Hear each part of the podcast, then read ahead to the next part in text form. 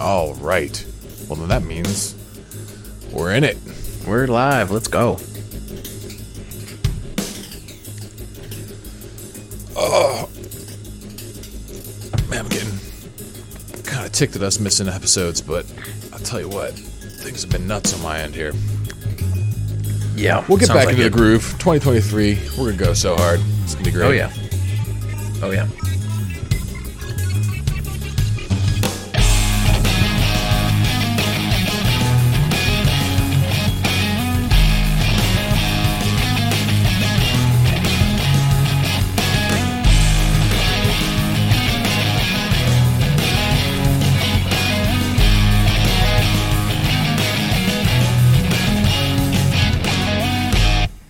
Welcome once again, my friends, to another episode of Man vs. World, where we help the modern man face this insane, wild world that we live in today. Uh, I am your host, Mark Queppet. I am an anti-escapism coach extraordinaire, and I am joined, as always, by my good friend Pete. Pete, how you doing, man? I'm doing great. How you doing, Mark? I'm doing pretty swell, uh, mostly. life's Good. been life's been a little crazy lately. It's uh it's tough. It's tough sometimes when like the kind of challenges that I'm fine with are challenges where it's like it's me. You know, it's like I'm mm-hmm. I'm the yeah. issue and like I can face that and I can take it on and I can, you know, handle the pain and the discomfort and I can go after it. What I found though is that like what's actually kind of harder than that is when like your loved ones close to you are struggling because especially if like you can only help them so much you know it's like it's almost like especially if they're feeling like they can't help themselves kind of thing it, it almost turns it turn it, it made me come up with the term of meta victim. It's like you are the victim of someone else's victimhood. And uh, that is where i think the deepest kind of mindset work sort of takes place like if i were just going to jump like like down into the the depths of it all right you think about you know, from the Christian perspective, it's like, oh, God loves us, right? And I know we got a, a question in here uh, coming up where someone's wondering whether, you know, God is good and, and stuff like that because of all the suffering that he allows. And let's say God does truly love all of us perfectly, infinitely, that sort of thing. Well, what it must what must it be like for God when we are suffering because of our own shortcomings or whatever and like he can't override our free will and just fix it. Or he's mm. you know in his infinite wisdom chooses not to. We'll talk about that more in a second i guess.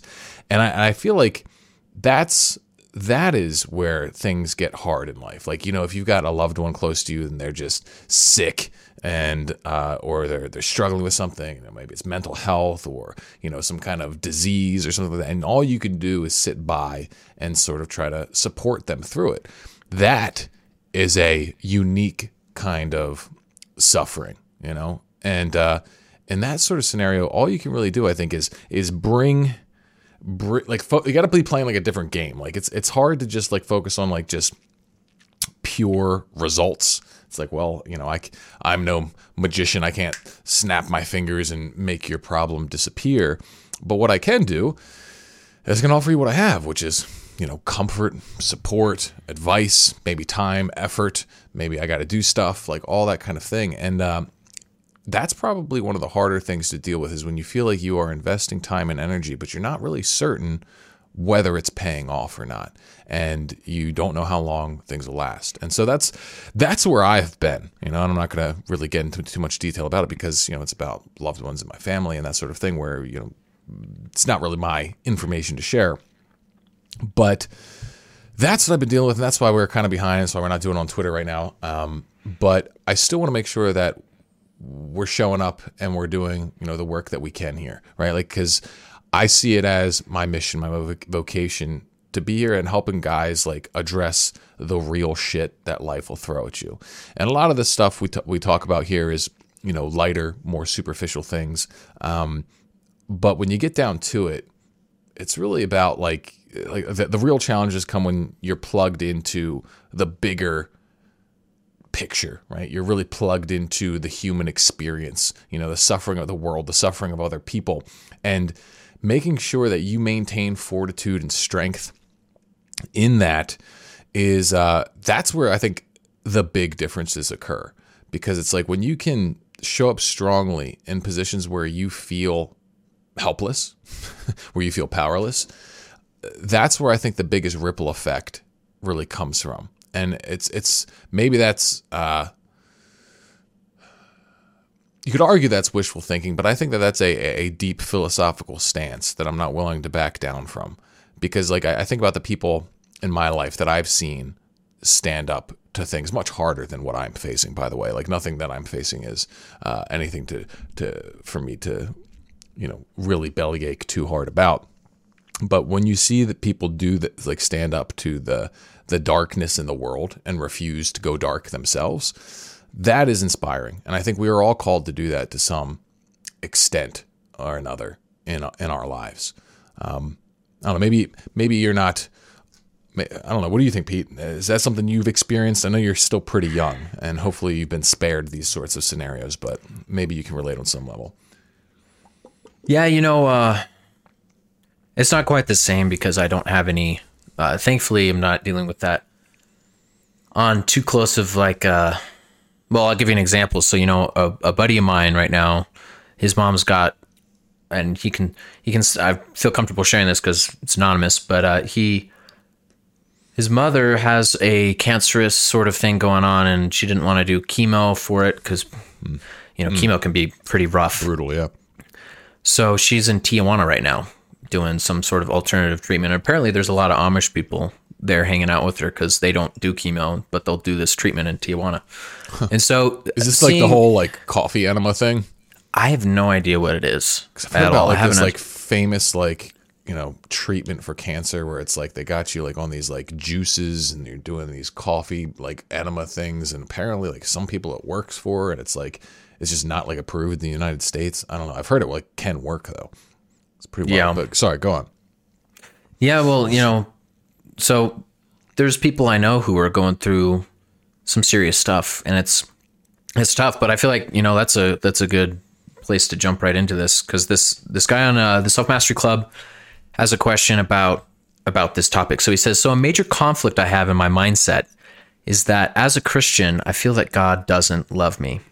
I know that Mark talks a lot about how we're always looking for perfect pleasure or a taste of heaven in order to escape our reality of suffering. Yet, what does one do when the highest good in the universe, Almighty God, is believed to be the very cause of that suffering?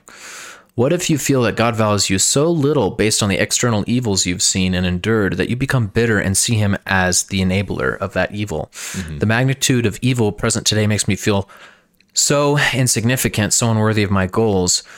My greatest fear is having my achievements and dreams snatched away from me by the very powers that God has let run amuck on the earth. Hmm. Yeah, that's uh, that's like probably like the big spiritual question, right? Like, can can God be good if there is so much suffering and evil in the world? It's like how could an all good and loving God uh, allow for such things? And you know, you got like kind of the standard answers of like, um, you know, free will. It's like, well, he's got to allow us to have free will if there's going to be actual love, and you know, people will choose to use their free will poorly. But that doesn't really explain away things like caused by you know just natural causes, right? Like, you know, a natural disaster or a sickness or an illness or something like that. It's like, well, it's not like they use their free will poorly. Um, that they got hit by a hurricane or got struck with some kind of disease or you know suffered some sort of you know unforeseeable um, misfortune, right? And so this is why I think that there's such a necessity for a spiritual mindset, um, and in particular, like I I think it has to be a more traditional spiritual mindset where there is good and evil, because without that Okay, like they want like there's this idea that there is no like let's let's look at the two extremes. Okay, on one extreme you've got the atheistic mindset where it's like nothing is inherently good or bad it just is um, and it's our perceptions you know the stories that we tell that make things good or bad all right and you can walk that route. The problem is you will live in a world where everything has only arbitrary value, only relative value. And in terms of a moral system, I would argue that that almost always ends up breaking down. It also doesn't give you much orientation in life. I think, you know, you end up in a lot of cases defaulting to the pursuit of immediate gratification. Um, and not always. I know there's atheistic people who live very virtuous and good lives. Um, but I would argue, even in a lot of cases, the people who are doing that are unknowingly um, appealing to some transcendent value.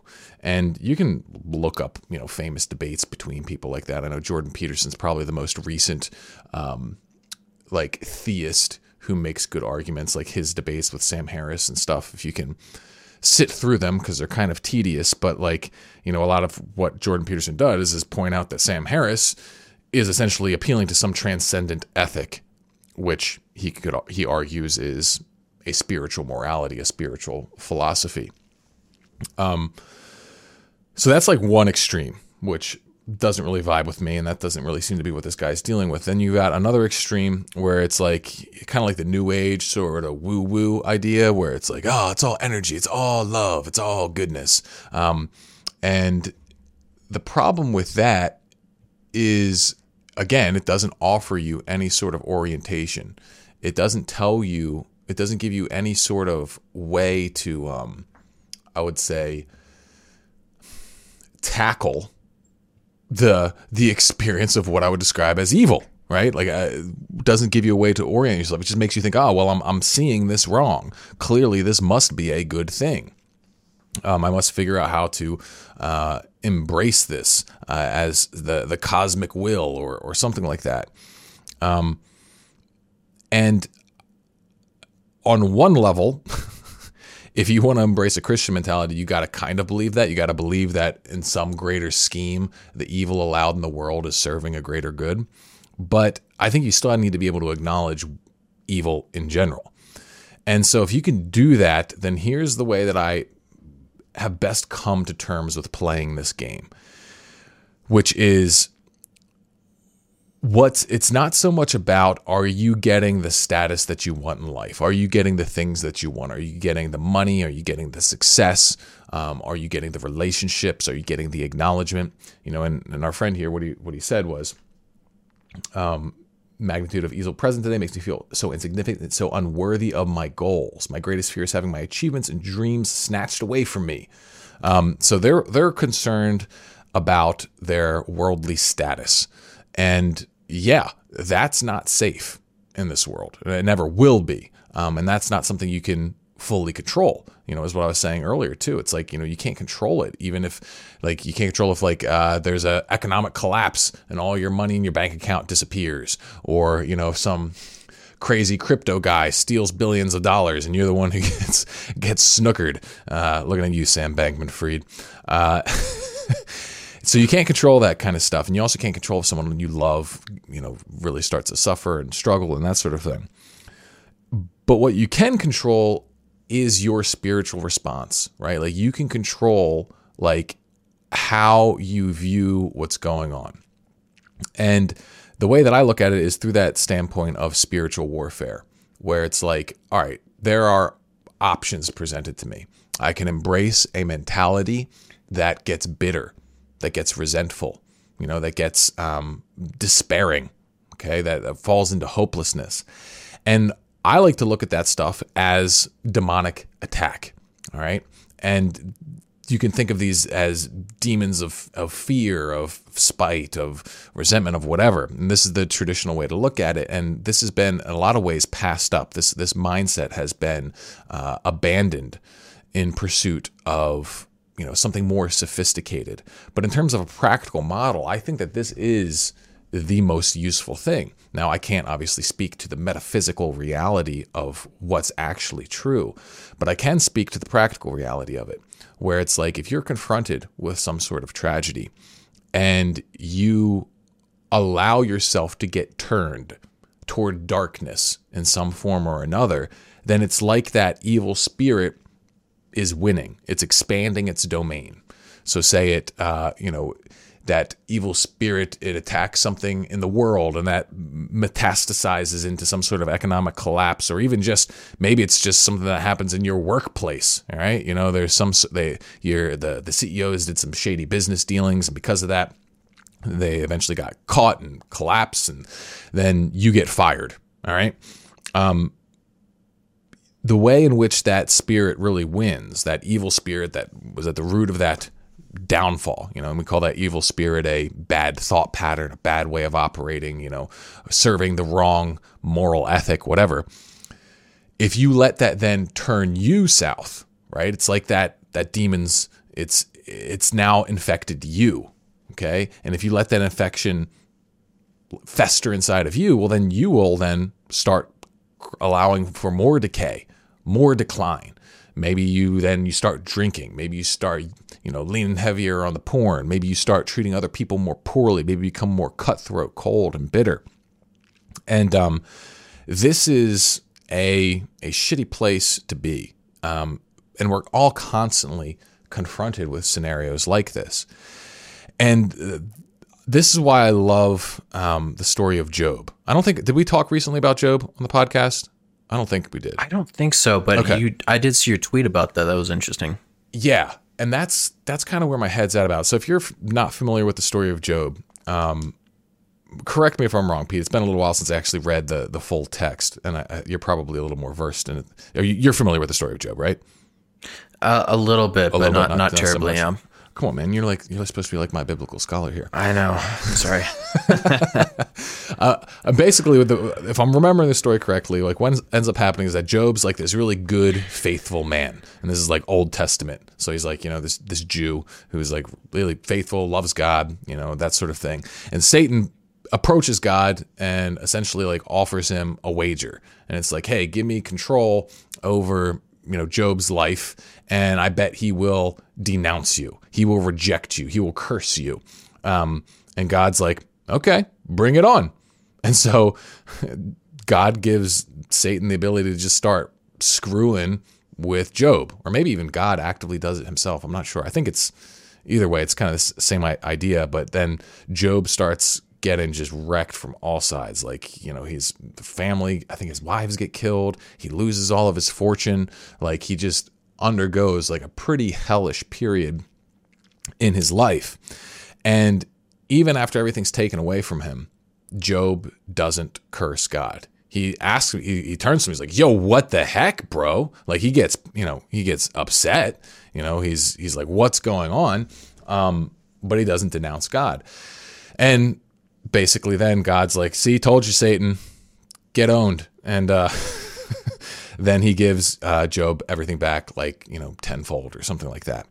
And the way, what I took away from that is like, when you're suffering in life, and you you're you're giving you're you're given some sort of tragedy or hardship, the way I like to think about it is that God has essentially bet on you. You know, He has bet on you to be able to face this darkness and not succumb to it. And when you start looking at life on this level, then everything becomes this spiritual battle. It's like are you are you moving to become more a more steadfast shining light of goodness in the world or are you becoming slowly corrupted or even rapidly corrupted? Are you letting the the prince of this world, aka Satan, aka the the psychological principle of of selfishness, spite, resentment, hatred, this sort of thing. Are you letting that infect you and turn you into something less good, less bright, less pure, into something that instead becomes an agent of darkness that just perpetuates more and more uh, of the the evil that you are hurt by. And so I think particularly as men, this mentality is powerful because it gives us a battle to fight. Like we have it, we have this idea, and I, I know we'll be getting to this more a little bit later. Uh, that being a warrior today means like you got to go and you got to learn how to use guns and you got to be tough and you got to know how to choke a dude out with your jujitsu and all that kind of shit. But that's that to me, that's just another kind of work All right. If you're a, an actual professional soldier, I mean, like your job is to go, you know, carry out your missions and, you know, kill people and hopefully they're people that should be being attacked and everything like that. But, you know, that's, that's just a job in the same way that like it's the job of a butcher to go and, uh, you know, chop up a cow and things like that. But like the real war is the war of the spirit, the war of the spiritual plane, where it's like, what what spirit, what narrative, what character are you fighting for? And what char- spirit, character, et cetera, are you fighting against? And when you learn how to look at your life in this way, then like your your life does become this epic battlefield. It becomes this place where it's like, you know, are you on the good are you one of the good guys or one of the bad guys? And almost every single moment of your life contains this battle. And it's a very it's a simple one. It's like are you pursuing your highest conception of goodness with all of your being or are you not because anything other than a total commitment to your highest conception of being i.e serving commandment number one, which is love the Lord your God with all your heart and all your mind and all your soul. If you're not doing that, then on some level you are quote unquote sinning. And sinning is an archery term. It means to miss the mark. All right. It means that you are not engaging in battle correctly. You are setting yourself up to lose. You are weakening yourself. You are weakening your standing in the spiritual hierarchy of uh, competence. And as men, we want to be competent. We want to be heroes. We want to be the the man who can rise to the top. But there are some games that are far more important than other ones, right? Like, you know, we, we, we understand what a low level game is. Like, who gives a shit if you're like really good at some video game online? Uh, we care more. It's like, oh, are you really good at making money? Are you really good at making friends? Are you really good at getting sex? Okay, we start to value them a little bit more, but still, those are sub games as far as I'm concerned in the game of life. And they're ones that can be completely upended and completely removed from you, depending upon what kinds of circumstances are thrust upon you. The, the one game that will never disappear is this game of the spirit. It's like, are you going to stand up to darkness, to fear, to, to all these things and choose love? You know, a righteous kind of love, not a soft kind of love, but the kind of love that is completely and totally committed to the highest conception of goodness and realizing that in your life. And you know, you can feel it. You can feel it physically inside of you when you are aligned with that. You can feel it physically inside of you when you're even just contemplating it. Okay? Because contemplating it, it can feel heavy. It can feel hard because you, there's sacrifice that must be made. Like all war, there's always going to be sacrifice required. But when you're making those sacrifices, when you commit to it, there will feel like a loss at first, but then there is this freeing, this this freedom that comes from it when you completely submit to it, and it's it's like this polarity principle where it's like the more submitted, the more submissive you are to your highest conception of goodness, the more dominant you become in your day to day activities. And you gain a level of confidence, a level of drive, a level of follow through that is otherwise unmatched because you are on that path of the straight and narrow. And that is, that's like the, you know, the, what do you want to call it? The, it's like the, um, like the, the fiber connection to the spiritual plane. That's like the the neurochemical superhighway that will allow you when you're completely lined up with it. That's what's going to allow you to truly live on fire as a man that is um, truly formidable. And it's just that the, the world doesn't really recognize it like this. They want to see the guy who's winning in all these worldly games. And sure, you can still do that. And sometimes you might still be called to do that. But really, the game that matters is the one of the spirit here. And so it's it's more to me like this like what he's talking about here a friend and this like anger and like toward god this feeling that you know maybe god's bad like i just see that as a spiritual battle you're in a battle right now where there's a spirit that would want to tell you that life is actually not good because if god's not good then life certainly isn't good right like it's not it's, it's actually life is just a cruel disgusting sadistic joke and if you step into that mentality, whew, what do you think is going to happen then? How do you think you're going to live? Right? At that point, then it's like, why not? Why don't I just pursue immediate pleasure? Why don't I just, you know, drown myself in whatever sort of escapist vices I can gain access to? There's no reason to not do that, right? And so, what do you think is going to happen? Do you think it's going to create more suffering in the world or less? You know, I think I think the answer is obvious, but you know, the the goal here, man, is to to embrace that bravery, to have that faith, the faith that goodness does exist, that it is a transcendent thing, even in the face of suffering. And that's that's what faith is. I think it's the it's the willingness to believe in goodness, even when the whole world is telling you that goodness doesn't exist. Um, and you know, you could argue that that's irrational, that that's crazy. But that's what faith is. It can't be rational. It can't be a purely rational thing. It's more about like identity. It's like, what kind of person are you? And that, I think, is what we all need to think about very, very deeply. Wow, that's you know that's really true because if you if you can see what you're hoping for, it doesn't really take any hope in the first place. Right. Then it's just logic. Then then it's just like, right. oh, I can just anticipate this. I can see how this works. Blah blah blah. But it's like it's I, I, I believe it's when you have no logical reason to believe in goodness that that's when you really find it because you re, that's when you can encounter it as a transcendent ideal something that that that goes beyond simple cause and effect and circumstance and the more and more you connect with that in that state the more you connect with the truth of who you are because if you can find that inside of yourself, well, you got to ask yourself, where the, where the hell does that come from? Where does that ability to align myself with the transcendent come from? Well, clearly it came from somewhere inside of me. And so what does that say about me? It says that, oh, actually, if I so choose it, and the only way you can really choose it, like I was saying, is in the face of suffering, where you don't have anything to really gain, and you choose that, then you get to then see that, oh, maybe that is who I am. Maybe I am actually a channel of transcendent love or a seed of transcendent love or in some ways the source of it in this this world. And that's what I believe. I mean like, you know, barring miraculous um, intervention, okay? Where else does this show up in the world? Nowhere except for through humans.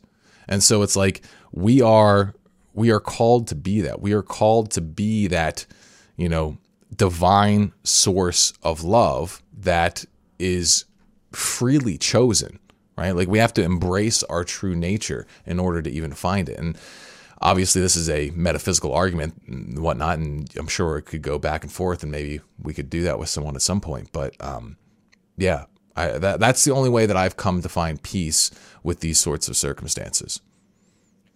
You know, I really wish that um, more people held your outlook that it's a spiritual war because it is. We don't wrestle against flesh and blood, but against principalities and powers. You know, and uh, there's so many people who claim to believe in God, and they don't believe in anything else. It's like, how could you?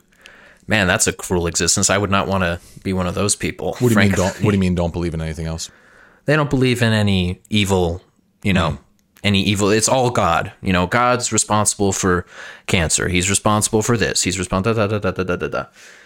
And you know, you could, it seems like this guy might not believe that too much. He's more talking about, well, he enabled it to happen through, you know, let's call him Satan, right? Uh-huh.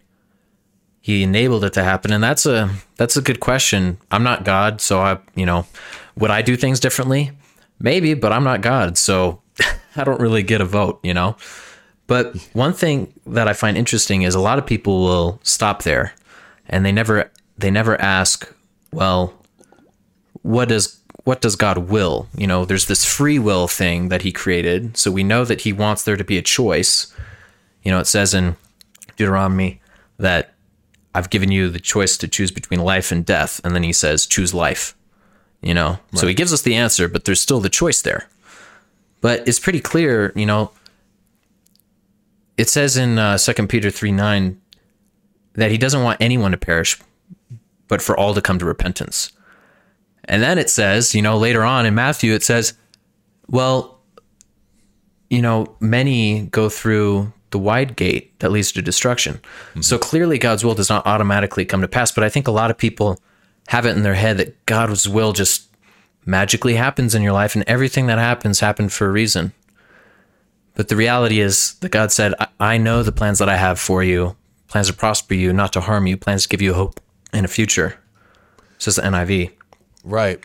And it's uh th- that's why I, I always come back to like my uh little book I, I wrote the the anabolic uh anabolic Optimism, yeah. And that idea of pain is always power wrapped in a puzzle. And I think that these bigger existential pains that you maybe can't directly affect and just shift through good action and intention what these are the, the power that these are giving you access to is this deeper connection to goodness this transcendent connection to goodness because when you can find this you can find call it the love of god call it access to you know transcendent good like whatever you want to however whatever sort of language you can couch it in to make it comfortable to your worldview the the end result though is that when you find this connection it's something that stays with you. It's something that you have with you then, and it it, it increases the unconditional access you have to joy. And joy is like a it's like a a state of peace also mixed with a I would say it's, it's more than peace because there's peace as, as a part of it, but there's also a a delight in the understanding that this is good, even in the face of suffering. Like you, you read about, you know, the lives of saints or deeply spiritual people, you know, saints across like all religions, and these are people who can maintain not just their composure, but maintain their levity, maintain the the, the brightness of spirit, regardless of how ugly and dark the world around them becomes. And you hear these incredible stories of these these people like you know how they're you know singing church hymns while they are being walked into the gas chambers at Auschwitz mm-hmm. and shit like that.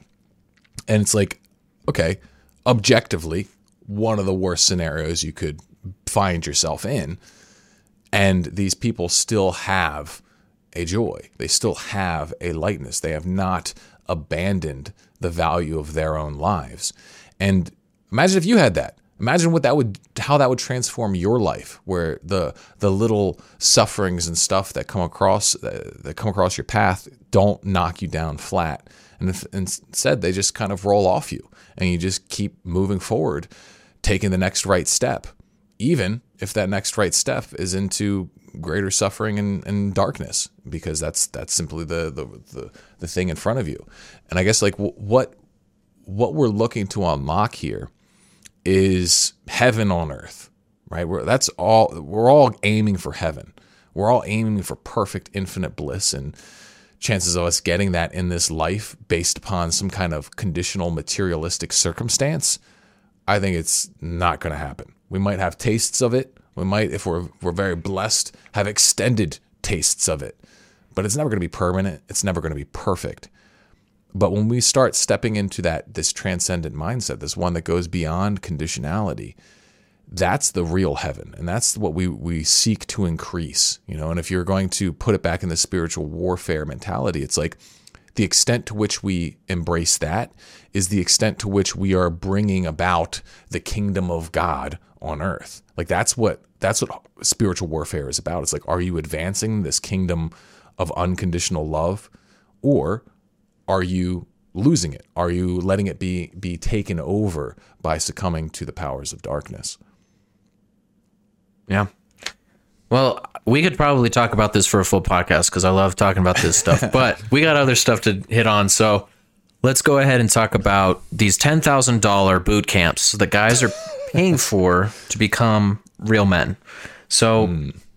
I don't know if you've seen these around, but basically, these guys will put together, you know, a week long camp, however long it is, they all depend, and they'll put these guys through a strenuous kind of boot camp esque sort of experience to toughen them up. Yeah. So I was curious to know uh, when are we going to start one of these? Well, we got one. It's called quitting porn. Oh, Right? Yeah. No, like so these things I get what they're trying to do, and I don't even think it's a bad thing. I think they, they can probably be be good things. Um, you know, guys they they feel like they are being like stunted by the modern world, and they feel like they need some hardship, they need some brother, some brotherhood, they need some camaraderie in order to find the strength inside of them. It's like you know the modern world is so easy in some ways um, that they want to have a direct challenge that they can wrap their hands around and say they you know conquered it, right? They can get through this boot camp, but at the end of the day, it's like that boot camp. It's over. It's over at the end of the weekend, right? You're not. You're. you're it's no longer there. And sure, you can you know keep up with your club and things like that, and stay in contact with it. But at the end of the day, it's that that real spiritual war. That's the one that's going to follow you around. And I don't know. Like I'm kind of mixed on these because I think a lot of guys who are lost and they do these things, um, they get a lot out of it. They definitely feel like they make progress, and they definitely might even unlock some permanent progress. It could even be a, a turning point in their life. And I think you know I, I don't want to denigrate that at all. It can be a big launching point for a lot of guys. I do think that in some cases they are the victim of some savvy marketing that uh, maybe gets them to shell over maybe more money than they need to spend in order to have a meaningful experience like that. Um, and I also maybe doubt a little bit how much of the the carryover effect they're going to experience from this kind of stuff is. Um, but I don't know enough about them to, to really say. But you don't need to spend 10 grand to have a rite of uh, like initiation into your masculinity. I think for most guys, it's sitting right there in front of them, and it's like you know, start with quitting porn, like dead serious. Like do that, you're gonna find out. I would argue probably more about yourself than you will at one of these ten thousand dollar boot camps. Seriously, Yeah. Um, because you're going to actually have to understand here's how my life is working right now. And the way it works is that it relies upon this fundamental escape pattern in order to even cope with it. All right. And so you take that coping mechanism of pornography out, and now you're confronted with your life, how it actually is, and you realize, oh man, I don't know how to do life without this sort of artificial escape, without this drug. And you can do this with any drug. You can talk about alcohol, you can say video games, you could say, you know, marijuana, whatever the heck your, your thing is, could be a harder drug. But like the reason why people get hooked on these things is because without them, their current life seems unbearable. And almost always, that is some combination of practical issues and internal issues, right? Like part of it's their mindset that makes their current life shitty and unappealing because they're looking at it in a shitty and unappealing way. But then part of it's also because there are real legitimate problems. Maybe they don't have friends. Maybe they don't have a, a satisfying career. Maybe they're out of shape and unhealthy. And these are all things that you can then turn into your own personal journey, your own personal adventure, your literal like video game like quest log. It's like, okay, you know, quest number one, quit porn. Quest number two, get in shape. Quest number three, like get productive and gainfully employed doing something that I don't hate, right? Like you can, like, to me, I would much rather have guys doing that kind of work than going and doing like a special forces LARP, um, which, you know, I'm not going to downplay the power of spending time with with bros doing hard things. You can definitely get something cool and awesome out of that. I just don't think that's the thing that's going to really move the needle uh, in the lives of the majority of guys out there. I don't know. What do you What do you think? probably right. I mean, uh, I, I like your idea better. I think you should quit porn because that's gonna actually teach you how to think, you know, and to control your thoughts.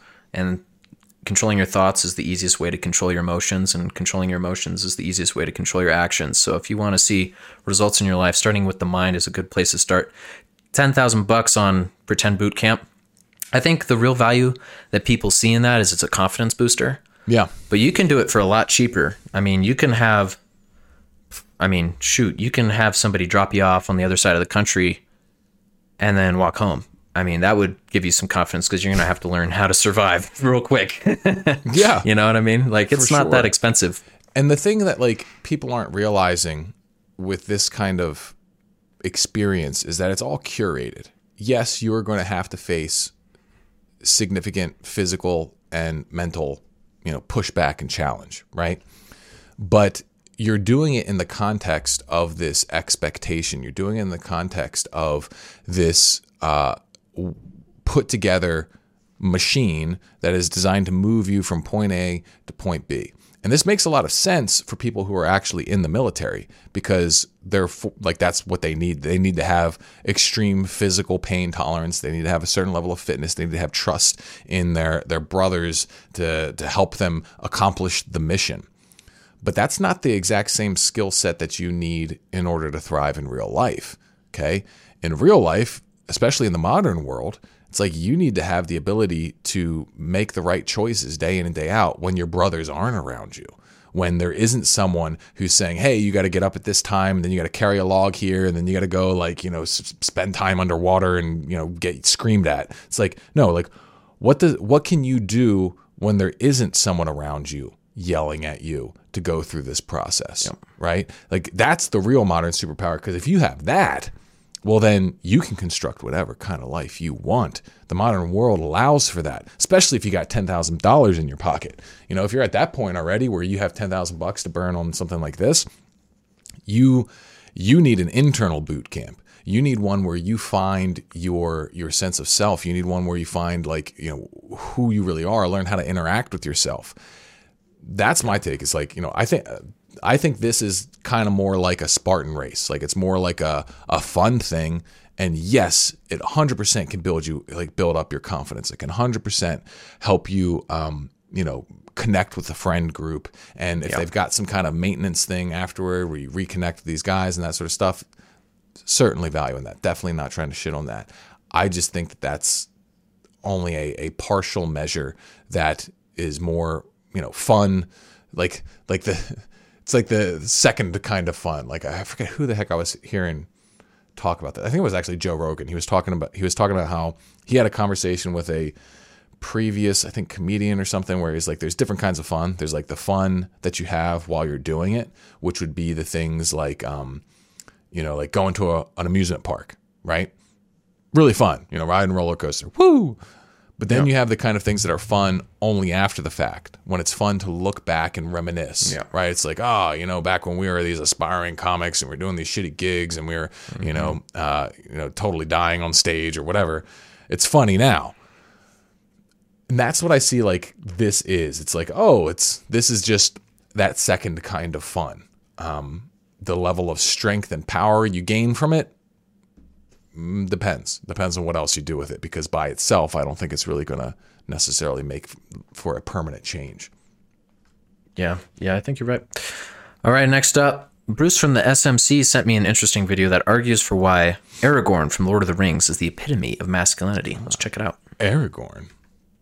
Is it just me, or can we be a little misguided when it comes to the heroes we cultivate in our culture these days? I mean, our popular culture really only seems to be able to produce two extremes when it comes to the, you know, male hero. It's either the annoying beta male type or the so called alpha male, the badass type that uh, really seems to be overdone these days. The latter being the modern concept of the dominating man who thrives in violence for its own sake and is defined by doing and taking what he wants in my opinion, is probably derived from the philosophical notion of the Übermensch in Nietzsche and other philosophers that were appropriating pagan tropes from Norse, Germanic, and classical Greek myths, while the weakling beta male is a more postmodern concept meant to counteract the modern alpha male type, you know, by being more gentle and less dominant and often passive. But guys, guys, calm down. You're both toxic. The true virtue of true masculinity in Western civilization was discovered long ago, and it's neither modern or postmodern.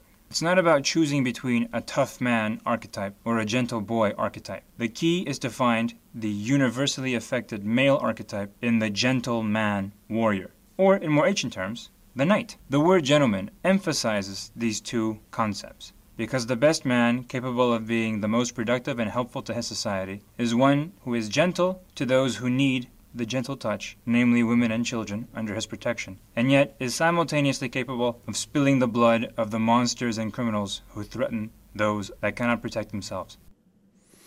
Yeah, that's interesting. Um, I think uh, Aragorn, I like Aragorn as a character um, because he. in a lot of ways, like he, I'm no Tolkien like lore master, but from what I understand is that like he had been like kind of running away from his mission. He was like technically like the king of this, you know, uh, Minas Tirith or Gondor, I guess. You know, he was like he was the right. rightful heir, but he wasn't there. He was like off, like you know, wandering around, being like the uh, the the head of the what were they called the I don't know the the Wanderers or something like that. I forget what they're called. The like, the Dunedain or something. Like he was the, he was the, he was just like not embracing his responsibility.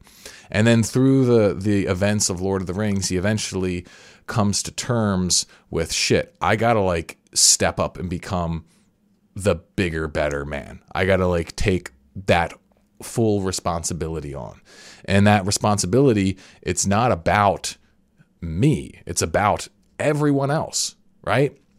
It's about figuring out how what is the ultimately effective mode of being. And that's what he was talking about here. It's like it's not just one or the other. You can't just be soft and gentle. You also can't just be, you know, a hard tough guy. You are called to both in some form or another. And if you cannot do both, then you are a, a you know, only semi-functional tool in the body of humanity, right? Like if you want to maximize your utility and goodness that you're able to bring to the world and hopefully therefore unlock your highest sense of fulfillment because I believe that that's where fulfillment really comes from. It comes from embracing the fullness of, you know, and tapping into the highest level of meaning possible. Then it's got to be both. It's got to be more about can you display all of the qualities necessary? And can you switch between them as needed, right? And it's interesting, it brings up the knight. You know, the knights, they had their, their code of chivalry. They're, you know, they're called to be, you know, these upstanding protectors of people. And who knows how real some of that was. I'm sure there were plenty of dudes who were just, you know, knights in name only. You know, they like to to to you know fight and rape and pillage and do all that kind of shit. But I'm I'm sure there were at least some legitimate ones. I mean, like you know, the spiritual world was omnipresent in the Middle Ages and the Dark Ages and shit like that. So there had to have been some who really took this seriously, and they they were able to do both. And it's you know that's that's the guy that I want to be my my friend, right? Like that's the guy who I want to be on my team. That's the guy who I want to be my leader. I want him to be able to be a, a monster to enemies and be able to uh, attack the things that need to be killed. But I also want him to be able to to love and care for the the things that need that. right? So I, I agree with that. I think it's a, an interesting way to look at it. And um, you know, Aragorn has uh, he's definitely not. I wouldn't say he's he's presented often as that kind of like top masculine role model hero, particularly today, because we've instead wanted to market so much more those two extremes, which I think are are easier myths to to roll into a compelling Hollywood approved package. But you think about it, like there's like almost almost no other franchise in the fantasy world, or at least really many other franchise period that are as big and enduring as Lord of the Rings, right? So it's like Tolkien was onto something with the way that he constructed his heroes, and they. I, I don't think that's going to change anytime soon because it speaks to this deeper truth. We all we all know this, but uh, we try to simplify things. We try to oversimplify them. We want them to just be one thing or the other so that we can just make it so easy for ourselves to follow. Um, but I think we're we're we're limiting ourselves by doing that. Yeah, you know, uh, it's interesting that Hollywood doesn't go for stuff like this because going through the comments of that video, a lot of people really resonated with the whole idea of you know we need more more things like this because when I look, you know, top comment was saying how when I look at you know these super alpha male, it it just seems unrealistic. Both ends of these of this spectrum, they're not real people. You know what I mean? You don't. I mean, I guess you can meet some people like this, but when you meet that guy who's, you know, indestructible, it seems like he's just kind of covering for something. There's some sort of hidden insecurity there, you know? And then vice versa, or the, on the other side, you have the beta boys who I like how Jordan Peterson says it, where there's nothing particularly you know noble about being harmless. Right. Yeah, Right. And also it's like like the realistic thing is like, all right, if this guy like truly is a beta boy, is he really saving the day at the end of the day and getting the girl? No, he's not actually going to be saving the day because he's, you know, breeding weakness in pretty much everything that he does. And then also you got that super extreme alpha guy, you know, filled with the the intense rage and coolness and that sort of shit. Um, you think that guy's happy? No. That's why the most uh, compelling versions of the the bad boy or whatever, he's always got he's always some kind of tortured soul who's definitely not who's definitely not happy. He definitely doesn't have a sense of inner peace, right? Like, you know, he showed Wolverine, for example, like in this. It's like, yeah, Wolverine's a tortured soul. And the only time that he had known like any peace was when he was also like, you know, embedded into the the academy, helping students and shit like that. And so, you know, it's we just have to watch out for this, like because we live in a world where we just we, we want to. Everyone's chasing the juice. Everyone's chasing that dopamine, and uh, you can create a lot of attention for yourself by like really digging into one side or the other. And what you're really looking for, I think, is you want to find someone with the the true levels of depth and complex complexity that can account for the depth and complexity of life. If you're just going after this one-dimensional image and you're trying to embody yourself by chasing it, well, I mean, you're going to find some places where that one dimension does not work. And if you just keep doubling down on it, you're just going to be digging yourself a pit that you're not going to be able to get out of. Alrighty, guys. Next up, uh, here's why this TikToker says: If you're not making twenty five dollars an hour, you should be terrified. If you're making less than $25 an hour right now, you should be terrified. If you are making less than 25, you're going to be very pissed off by the time we get to the end of this video. So this information here is going to scare the shit out of you. I just spent some time looking at some monthly averages of regular costs of living all across the US, average costs. And I put them all in a spreadsheet and did all the math for you so you can see exactly what this big picture is here. So these are just normal expenses that most single consumers have, and this is all of them laid out national average right here. The average cost of an apartment is sixteen fifty nine a month. With groceries, you're going to spend five hundred bucks on that, and go down a list here. But add all Well, he's already like, depending on how he got these numbers, he's already messing things up because the high end of like consumerism is going to really throw off the averages. So I don't know. all that up, you're Go looking on. at thirty two eighty five a month just in your cost of living expenses. Which means to break even and just squeeze by paycheck to paycheck, you have to be making thirty two eighty five every four weeks. So All right, this guy is he's his numbers are already. making thirty to break even and Does anyone say that? When I when I was no. looking in the comments, people were saying like, "Oh my gosh, what am I gonna do?" TikTok's dumb. TikTok is actually has the dumbest people in the entire planet on it, which is why I think it's the Yeah. um, the most popular platform. Um, Probably. so like, just let's just let's just look at it. just in your so- cost of rent if if you're paying, if you're making twenty five dollars an hour, yeah, you shouldn't be paying one thousand six hundred fifty nine dollars per rent. Okay. Yes. Um, you also should absolutely not be paying four hundred dollars in uh, vehicle payments. You absolutely do not need to be spending five hundred dollars per month on groceries. Like you could literally eat like all meat and not like like solid quality meat and not be spending five hundred dollars on that. So like he's just he's just inflating. All right, what this is, my friends, is someone who is oh sorry, I don't even have these pictures up, so you can see these the numbers here. Um, but what this guy's doing is he's just making a TikTok video, guys. This is this this is what you run into is that people like this guy's spreading a fear message that is you know either he's dumb and he doesn't you know he's not good with numbers um, or he's doing this intentionally so that he can create a a strongly emotional message like if you get into the art of how to create viral content one of the most important things you need to do is you need to pick the feeling the emotion that you want someone to feel when they're listening to it. And this guy's like, hmm, he woke up and he said, I'm going to make people feel fear today. And so that's what he went set out to do. And guess what? He got a shit ton of views from it. Okay. And it's something like, what is it? 7,000 comments. Is there a way to see the number of views on it? I don't think there is. If you go to the profile, but it's kind of hard to tell. I, I just look at the. You can look at the number of likes. That should give you an idea. Yeah. So, I mean, there's 22, 222,000 likes on this video.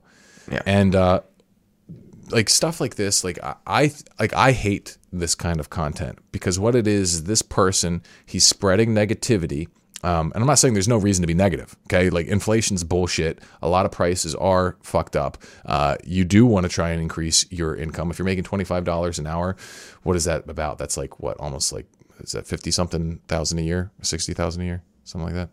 Something like that. like you can for sure still live like that. Maybe not abundantly and and that sort of thing, but you can still do that.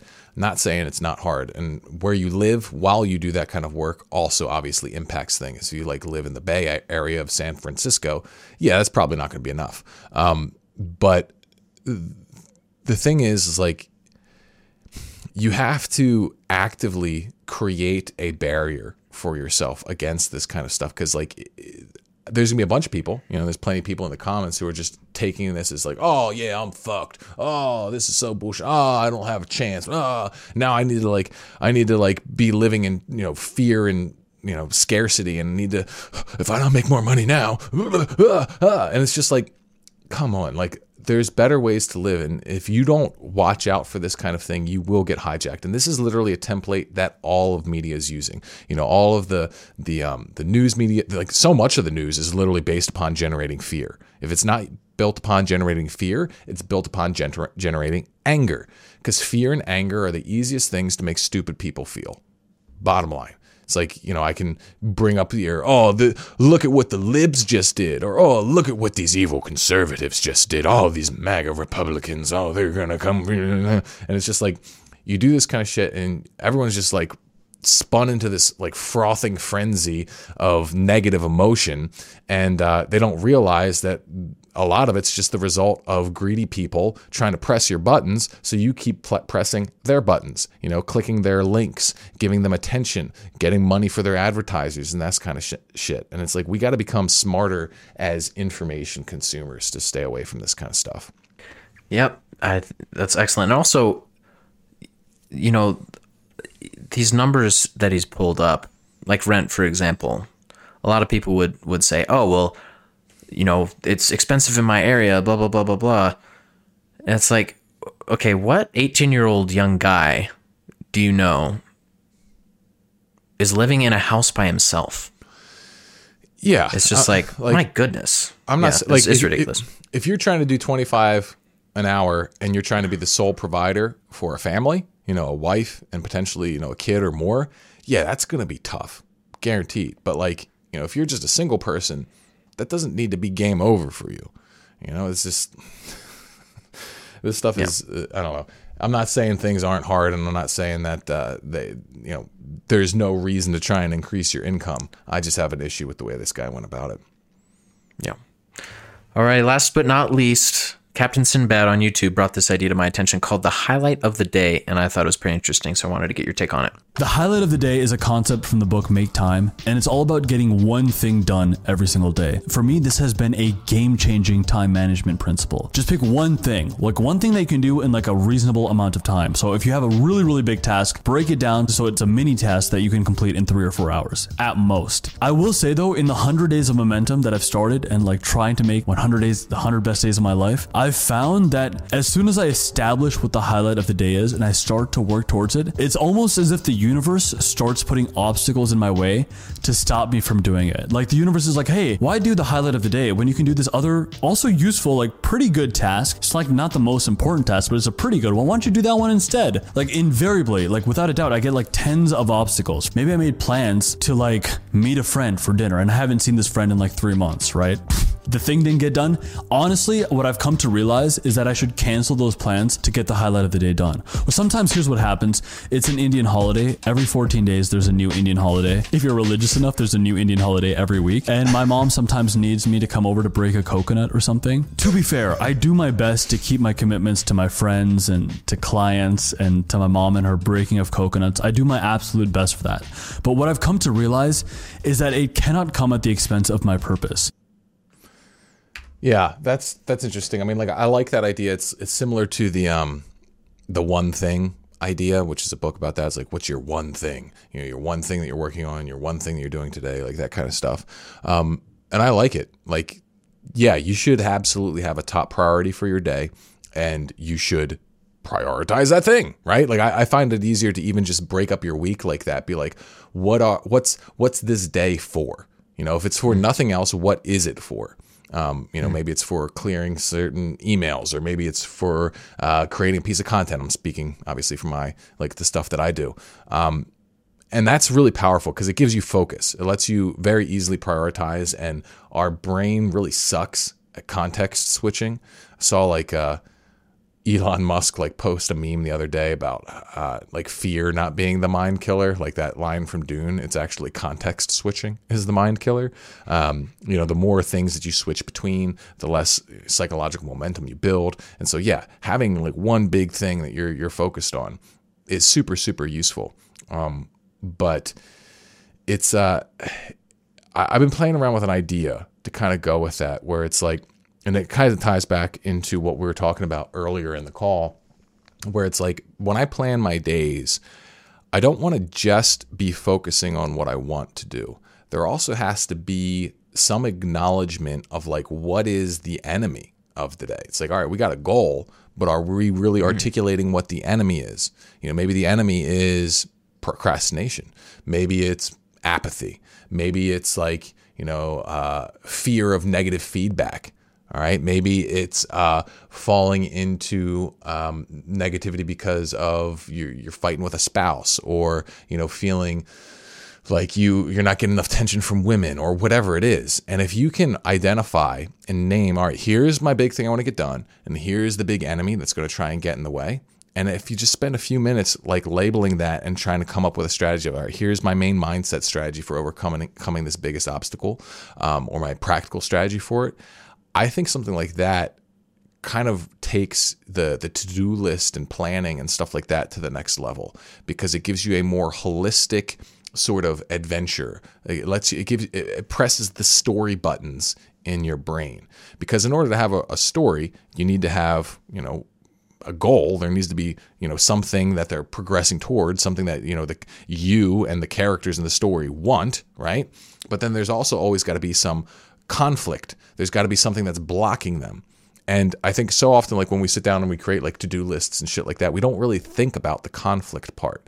And it sounds like this is what he's literally run into is that like conflict will become anything. And he's able to kind of maybe nail it down to a few things. And I would say, like, take that into consideration at the beginning of the day. Know that that's coming. Plan for it. You know, plan your internal and external battle strategy to overcome that thing that wants to come along and and stop your ability to to realize your your main objective. So that's something I've been playing around with, and I, I, think it's really, really powerful. I would love you guys to check that out as well. So give it a shot. You know, when you're planning your day, don't just label your your top, you know, priority, your frog to swallow, or whatever you know productivity methodology you like to use. Yes, point it out, but then point out what's the, what's the big enemy, right? What's the spiritual battle today? What's the what's the mindset or the emotion or the distraction or the whatever it is that's going to keep you from realizing it and come up with a plan to counter it. And just a few minutes a day thinking like this, I think will truly supercharge the technique that uh, uh, Captain Sinbad here is uh, talking about. I really like that. Yeah, I, I want to try that too. I know focus is a big one, probably for a lot of people, but for me especially. You know, it's like there's there's that one thing, but and he's running into this. Oh, there's so many other things. Let me ask you this before we um before we wrap up here. How do you combat the temptation to say? yeah, the emails, I need to get the emails done, but man, I could do so much more than that. The emails is so easy. Like that takes a few minutes. Right. You know, let's have 10 top priorities instead. Right. Well, that's where I think like batching and stuff is really useful because it's like let's say it's not just a couple of emails. Let's say, you know, you you save up and it's like 10 or 15. Uh, and maybe you have like what I do is I, I save up like for admin days. Um, mm-hmm. where I'll just do a whole bunch of administrative shit that is boring that I don't like. But when I and, and just like broken individually into pieces, it doesn't seem like a formidable use of my time. But when I bundle it all up into some like big admin day, then it's like, oh, okay, this is this is actually something good and useful. This is something that like after I do it, I'm gonna feel a big weight off my shoulders because this the kind of stuff that sort of accumulates and nags and that sort of thing. So I think that really devoting your days to like different kinds of themes is very powerful. So that that's the way I would approach it. Nice. Yeah, I love it. All right, guys, that's all we got for you on this episode of Man vs. World. Mark, is there anything you uh is what should what should the audience do next? Do we still have the same training up? Yeah, I think we still have the same training up. We'll be we'll be continuing to update all of our offerings in 2023. Um, if you guys got anything that you would like to see in particular from us, we'd love to get feedback from you. We're going to be continuing with um, you know, further refining our offerings for helping guys quit porn. Um, we're going to be uh, also hopefully offering some other stuff too around productivity, around mindset, all that kind of stuff. But you know, we're, we're trying to do it right, trying to scale it properly, grow it in a way in which is really sustainable. We're trying to build something here that will last and. Uh, allow guys to really grow with us. The Self Mastery Club is is growing. Um, we've got an iOS app now, which is awesome. We just improved our site performance by a ton. Um, I'm going to be getting the Android app rolling here soon. I actually just connected with our developers, trying to get that rolling too. Um, so a lot of cool stuff on the horizon, but you know, if you want to get in on it now, you want to start mastering some of the techniques that I've, I've, developed for helping guys quit porn, become productive, get control of your mindset, all that sort of thing. Then you want to check out the, training in the link below. Check out the Manhood Mastery training, and uh, yeah, we'll hopefully see you in the Self Mastery Club. But that's pretty much what we got for you guys today. So, ooh ooyap. See you on the next one.